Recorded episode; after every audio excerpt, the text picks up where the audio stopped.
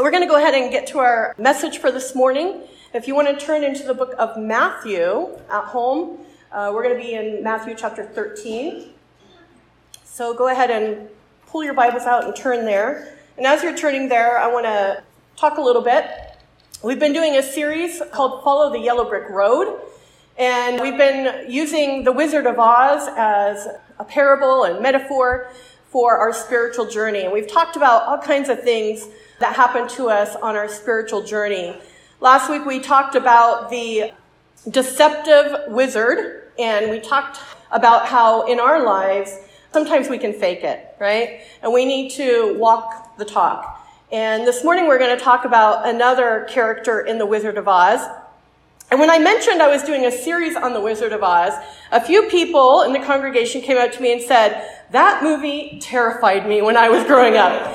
And I asked the same question every time they said that, which part scared you? And I got three different answers. First, uh, let's see if you can guess at home. Um, the Flying Monkeys was one. The Mean Wizard, the Deceptive Wizard. And then what do you think the third one was? The Wicked Witch of the West, yes. Um, apparently, the Wizard of Oz movie has been scaring generations of watchers. But what makes The Wizard of Oz a scary movie to so many people? What is it that causes this to be so scary? Well, that's a difficult question to answer because in today's scary movie or horror movie, they're full of blood and gore, right? But that's not the case with The Wizard of Oz. As a matter of fact, there's not a drop of blood that is spilled in the entire movie. Now, don't get me wrong. The scarecrow gets disemboweled and his body parts get thrown all over the place by flying monkeys, but not a drop of blood is shed there.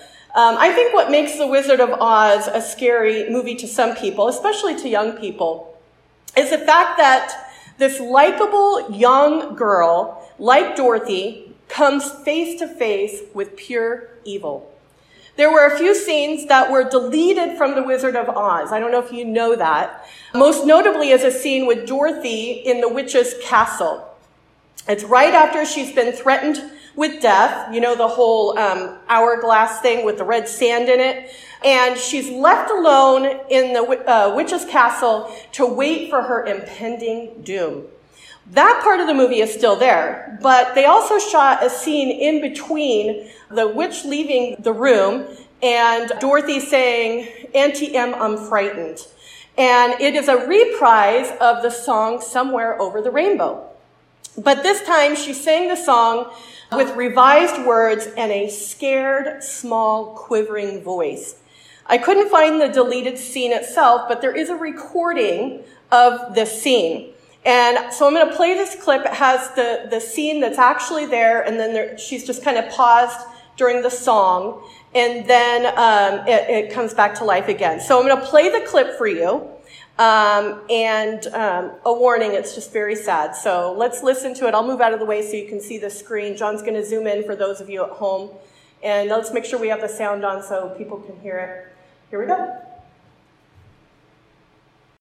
You see that? That's how much longer you've got to be alive. And it isn't long, my pretty. It isn't long. I can't wait forever to get those shoes.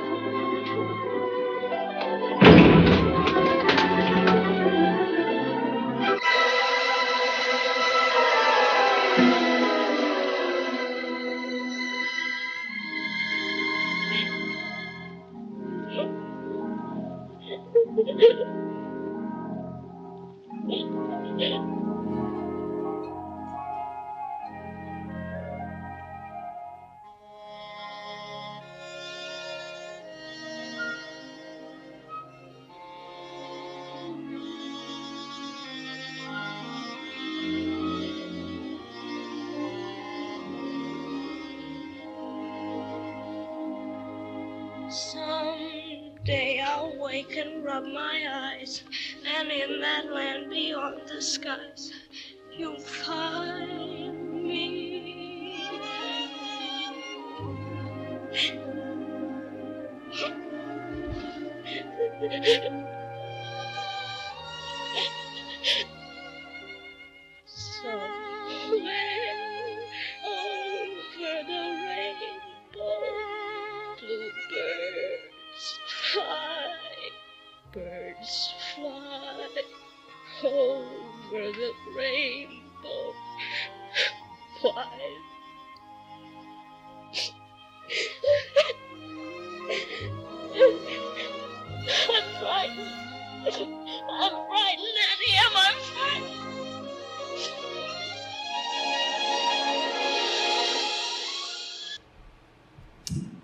So they cut that. Ooh, let's bring that down some. They cut that scene uh, from the movie because test audiences found it far too disturbing. I did too. It's too powerful, too emotional, too sorrowful, and I think it reminded people too much of how cruel and wicked the world can really be. Now, The Wizard of Oz was released in 1939, and at that time, our country was still in the Great Depression, where hundreds of thousands of people had lost their homes and farms. The unemployment rate was peaked at 25%. In Europe, Germany was on the march, and in Asia, Japan had invaded China and Korea. Nobody wanted to go to a movie at that time that reminded them of the wickedness that existed in the world around them. And no wonder. Evil is a topic that we are all quick to avoid. But we're going to talk about that this morning. Our scripture passage this week is a parable that speaks to the issue of evil in the world. So if you have your Bibles, look at Matthew chapter 13, and I'm going to read uh, verses 24 to 30.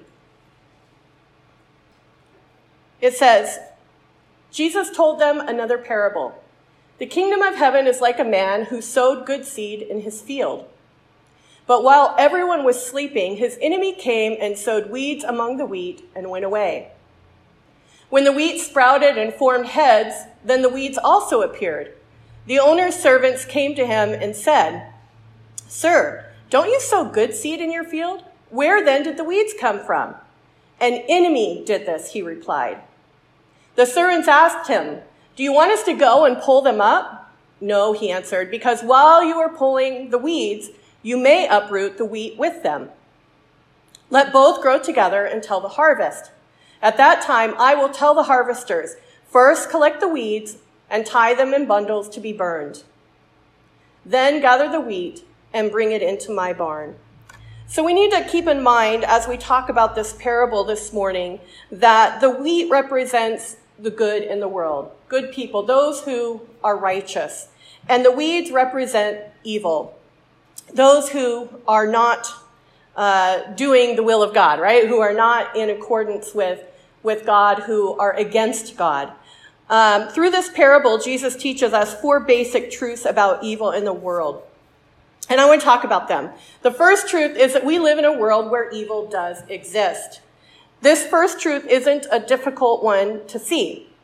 We see and hear and even experience the evils in the world all around us.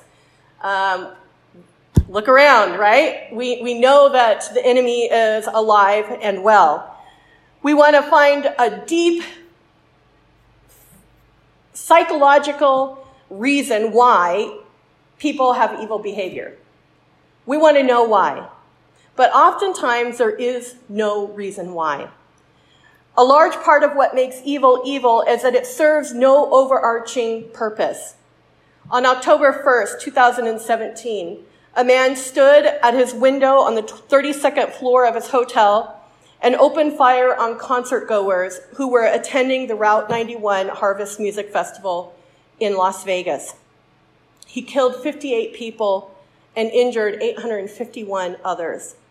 To date, investigators have yet to determine any motive. This was a purely evil act.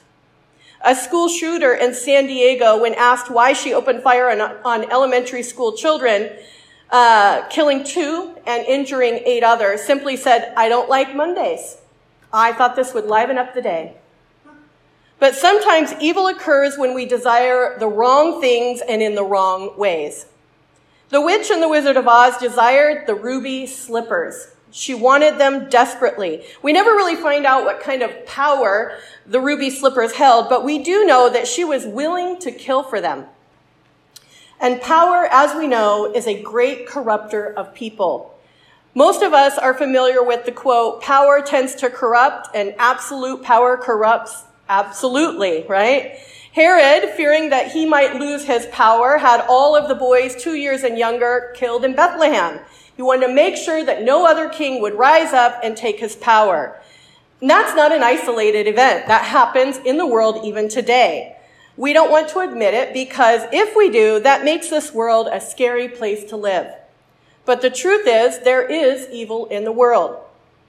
Only the evil here doesn't have green skin, dress in black, and ride on a broomstick.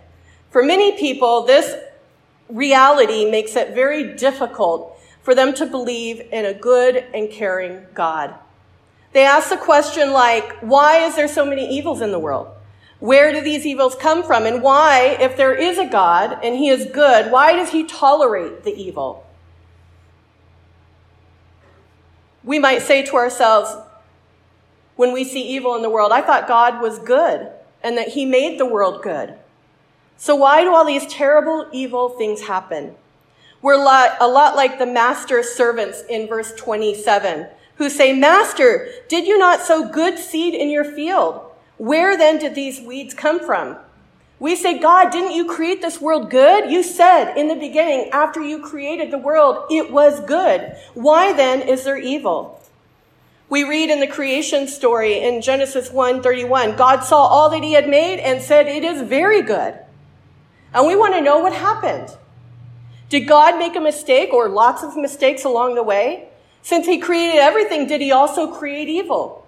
Why do bad things happen to good people and why do good things happen to bad people? This was the prophet Jeremiah's complaint as well. He said in Jeremiah 12:1, "You are always righteous, O Lord, when I bring a case before you. Yet I would speak with you about your justice." I love that. But I want to talk to you about your justice. Why does the way of the wicked prosper? Why do all the faithless live at ease? You know, we feel like there seems to be an injustice in the world. We see that evil prevails and we don't understand. We think that it's unfair that good people have to suffer and bad people prosper. But we forget that we live in a fallen world, a world that has fallen away from God.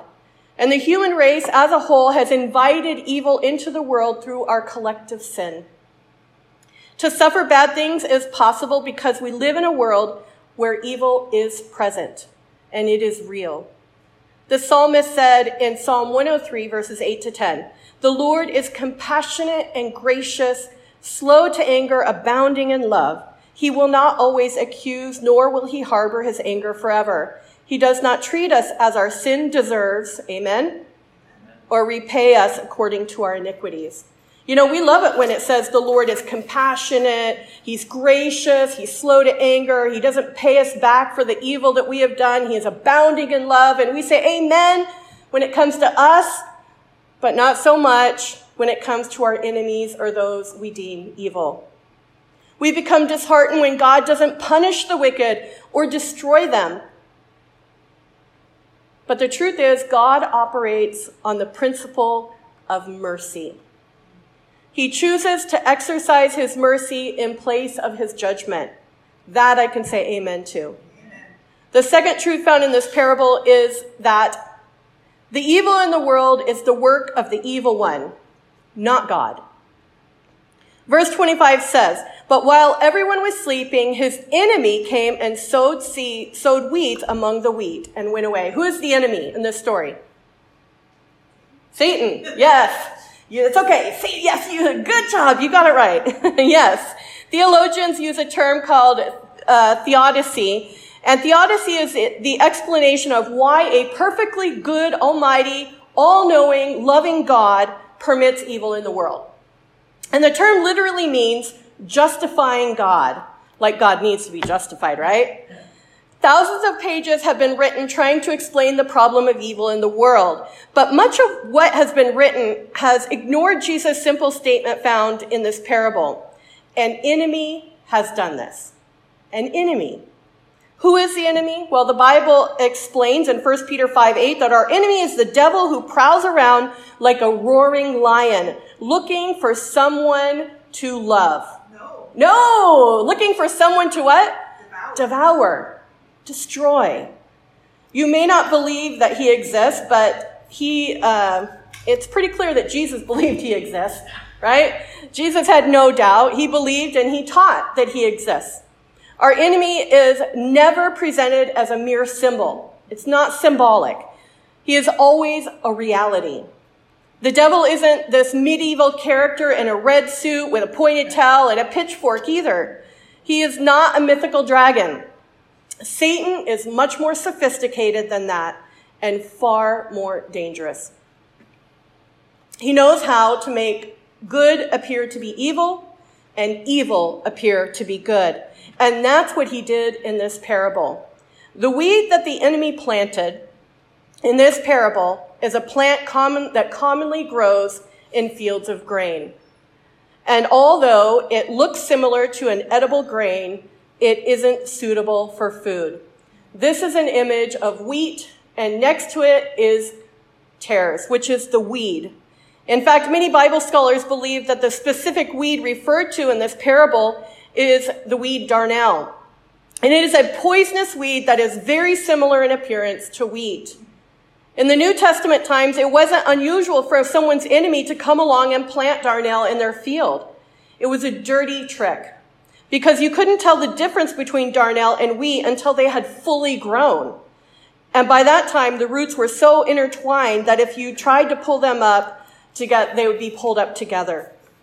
Satan is the enemy who sows seeds of destruction in order to bring damage to God's people. This is not just a, a prank. This is to destroy. This parable takes us all the way back to the Garden of Eden. God had planted this wonderful garden in this perfect paradise, and two people walked the earth in this idyllic setting. But an enemy appeared in the garden and began to sow seeds of doubt and suspicion against God. The couple began to question the goodness of God. And what started as an evil seed planted in the mind of Adam and Eve became this full grown crop of disastrous weeds in the world that we live in today. Yes, there is evil in the world, but it's not because God placed it there. It's because the enemy has done this. The third truth in this parable is that there is a reason that God tolerates evil in the world today. When we see evil in the world, we think it just it isn't fair. Why doesn't God not do something? We wonder why should the wheat suffer? Why should the good suffer? Because of the weeds, because of the evil. Why should the good people suffer along with or because of the evil ones? It is injustice. Why doesn't God do something? Why doesn't he pull out the evil and eradicate it? The master in this parable had a very sensible reason. Look at it again in verses 28 and 29. The servants asked him, Do you want us to go and pull them up? No, he answered, because while you are pulling the weeds, the evil, you may uproot the good, the wheat, with them. Think about that. When the servants in this parable saw what had happened, they asked the master if they should go to the field and uproot the weeds. And the landowner knew what would happen. And he told them to let the weeds grow alongside the wheat. He knew that it was very difficult to tell the difference at that stage between darnel and the wheat that was growing. And it's not until near the time of harvest when the wheat sprouts that you can truly tell which of the two plants is the real deal. He knew that if his servants pulled out the weeds, they would mistake some of the real wheat for weeds. And the wheat that they pulled would be damaged. The only thing to do was to wait for the day of harvesting. That's not easy to do. The only thing they could do was wait. In the same way, God tolerates the evil in the world because there will come a time of harvest. There will be a reckoning. In the world of fantasy, it might sound like a good idea to do away with evil and preserve the good, but the reality is that is simply not possible. As bad as the evil in the world is, it would cause more damage to try and eradicate it at this point. Some of the most dangerous people in the world are those who claim they know what is right and they know what is wrong. in every situation. They want to pull out the weeds before the harvest. Those people are scary. They're afraid of what the weeds will do, but they don't seem to think about what evil would be done by pulling the weeds. They don't realize that God tolerates the weeds because in the end, some who appear to be evil will become good, and some who appear to be good will be revealed as evil. We can't always tell who's who. In the agriculture world, weeds never transform into wheat. It doesn't happen. That sort of magical metamorphosis is unheard of in horticulture. But in the spiritual world, it happens every day. I was a weed. I am now wheat. The Bible says that God doesn't want anyone to be destroyed, but for everyone to come to repentance. In other words, God longs for every weed to become wheat. The fourth truth found in this parable is that there will be a day of reckoning. There will be a harvest. The parable ends with the weeds being bundled and burned while the wheat is carried gleefully into the farmer's barn. So basically, the evil is burned. And what happens to the good? We get to go into the master's barn. We get to go to eternity with our master. A happy ending, right? Unless you're a weed. That's not a happy ending for you. For those of you who struggle with reconciling a good God who allows evil to prevail in the world today, be patient. A day of reckoning is coming. God will deal with evil according to his own timetable. If I were God for a day, I'd want to do away with all the evildoers in the world in my first five seconds. But God has a much better plan than I do. His plan is to wait and to eliminate evil at his final harvest. And until then, we have to be patient. That doesn't mean that we just accept evil or ignore it. Until Jesus returns, he has called us to be the salt of the earth, a light in this dark world. We're to be agents to show the light of, of the world in the midst of this moral darkness. But we shouldn't despair because God will eliminate all evil at his final harvest. God's judgment is slow, but it is never late. So be patient, the harvest is coming. Any wheat farmer can easily tell the difference between wheat and weeds, wheat and darnel. You want to know how? Jessica does, so I'm going to tell everybody. As the harvest time draws near, the top of the stalk begins to bow down. The head of the wheat grows so heavy with the grain that it begins to bow towards the ground. Meanwhile, the weed stands tall and straight. They never bow. The Bible promises that one day every knee will bow and every tongue will confess that Jesus Christ is Lord. This morning, I want to invite you to examine your own heart and ask yourself, am I a weed or am I wheat? Amen? Amen. Any comments, questions, or concerns? We're going to open it up to Facebook Live. Um, and if you have a question, comment, or concern, you can type it in, and Jessica will let me know what that is. Is there anybody here who has a comment? Oh, you're welcome. Barbara says thank you. And I say you're welcome. yeah, that's fine. There's a little bit of a time delay, but we'll, we'll leave it open for the next uh, couple of minutes here. One thing that strikes me is that um, people are always saying, why, why, you know, what you, what you talked about, yeah. why is there evil in the world? Why does God allow that? Yes. Well, there's the question of free will. That's one of the greatest gifts that He gave us, which means that we don't have to choose Him if He wants us to choose Him. And unfortunately, not everyone does, and so their choices bring about evil in the world. Yes. Um, and another scripture that I always like, when we study Revelations, we always talk about this one in Second Peter chapter three, verse nine. It says, "The Lord is not slow in keeping His promise." So we're like, when are you going to bring about right. justice, Lord? Right. But uh, Peter says, The Lord is not slow in keeping his promise, as some understand slowness. Instead, he is patient with you, not wanting anyone to perish, but everyone to come to repentance. That's right. So he's allowing space and time for us to repent. He's allowing time for the miracle to happen, for that weed to turn into wheat. Yes.